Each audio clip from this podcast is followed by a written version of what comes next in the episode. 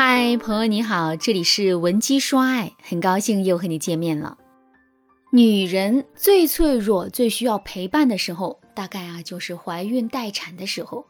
可是呢，在这个阶段啊，夫妻的感情又是最容易出问题的。就比如，有的男人在妻子十个月的怀孕期啊，耐不住寂寞，于是啊就去外面乱搞。这个时候，女人不仅要承受生理上的痛苦，还要承受心理上的煎熬。再比如啊。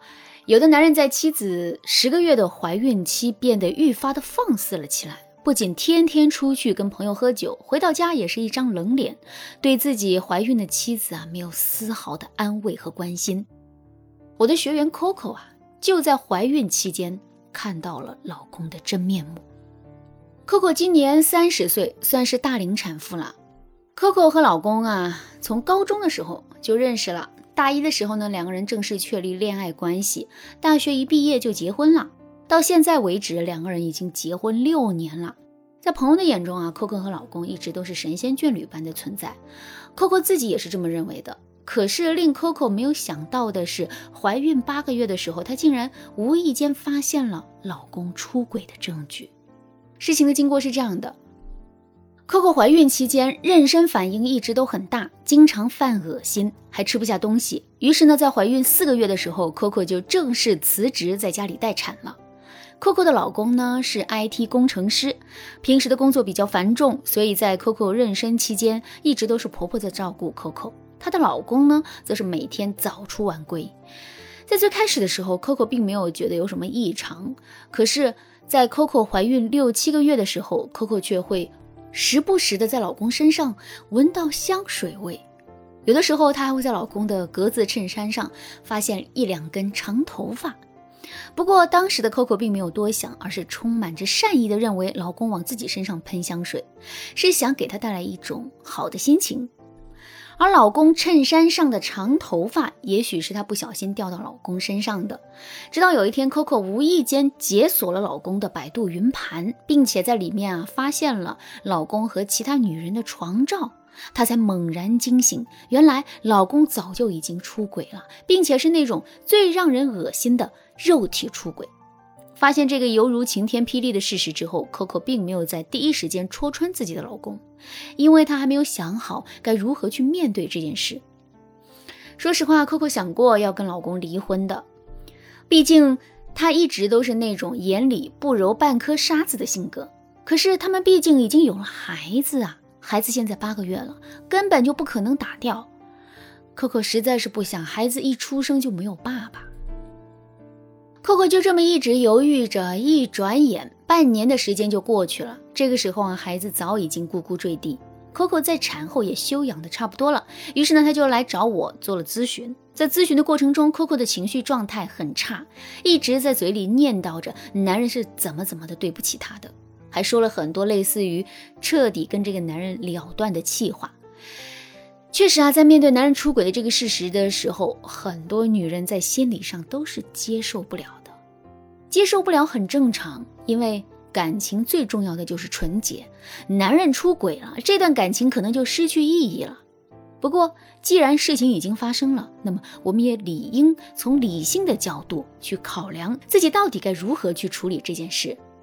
当然啦，如果你能够做到快刀斩乱麻，果断的跟男人断干净，这个问题啊，其实很好解决。可是，在现实生活中，很多女人的心里啊都是有顾虑的，甚至是压根儿就不想离婚。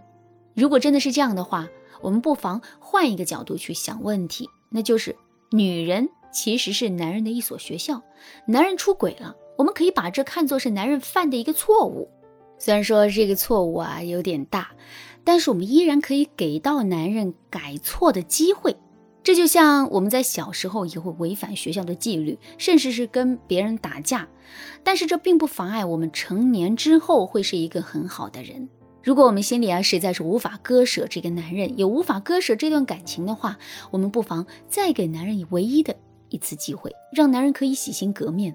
当然啦，如果你在面对现实的选择的时候迟迟都下不了决定的话，你也可以添加微信文姬零五五，文姬的全拼零五五，来获取导师的专业指导。